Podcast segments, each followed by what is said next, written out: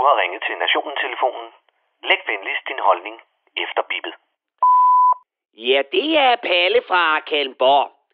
Det kan godt være, at resten af landet lige går på sommerferie lige nu og sidder ved en pislunken pool på en græskø med 3.-gradsforbrændinger på deres dunk, med strækmærker dybere og mere furet end fjeset på Lars Lillehold, imens de bøvser hvidløg, Aperol Spritz og grækerpæk ud af mundvin.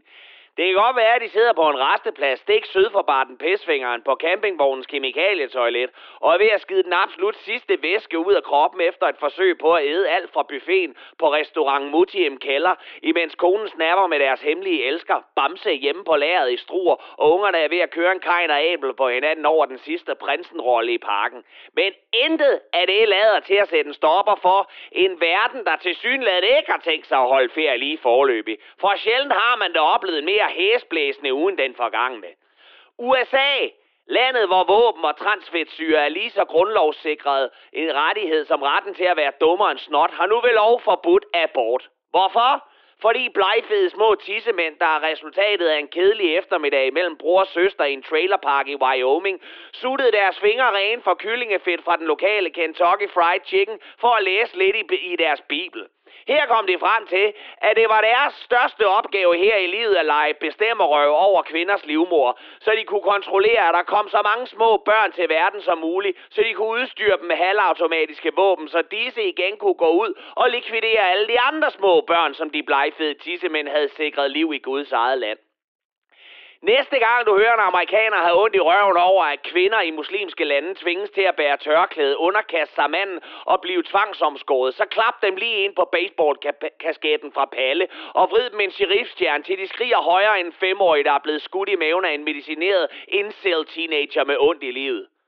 Jamen Palle, prøv nu at se det fra deres side.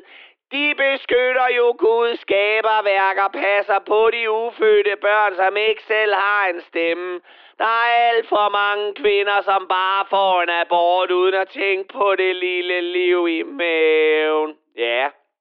For enten voldtaget kvinde eller en incestramte pige, som mærker overgrebet vokse i maven dag for dag, kan næsten ikke vente med at få den lille souvenir ud i verden, så de hver dag kan mindes den glade aften på børneværelset eller i gyden bag natklubben.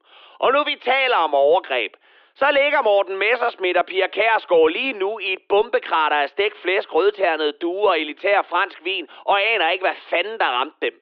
Dansk Folkeparti, som time for time bliver mindre og mindre, er gået fra en selvopfattelse af en vækket Holger Danske til en klinisk død, ung, blond pige, der gik og nynnede i Danmarks hus. Alt sammen fordi Messerschmidt og Kjærsgaard, ifølge medlemmerne, er nogle ubehagelige typer, der ikke behandler andre mennesker pænt og taler grimt til dem. Kære DF-medlemmer, hvilken del af partiprogrammets xenofobiske, hadske, given andre skylden for alting, være sig selv nærmest og følelseskolde tilgang til medmennesker og modstandere, var det du ikke forstod? Tør øjnene, din lille pivskid, for jeg godt lover dig for, at resultatet det bliver det samme over hos støjsenderen, når hun om få år bliver overhalet indenom af et nyt parti, som lover evigt solskin, morgenkolære og nakkeskud til alle muslimer i Danmark. Og det, din åndssvag og snævertsynede lille bunderøv, det var Palle fra Kalundborg.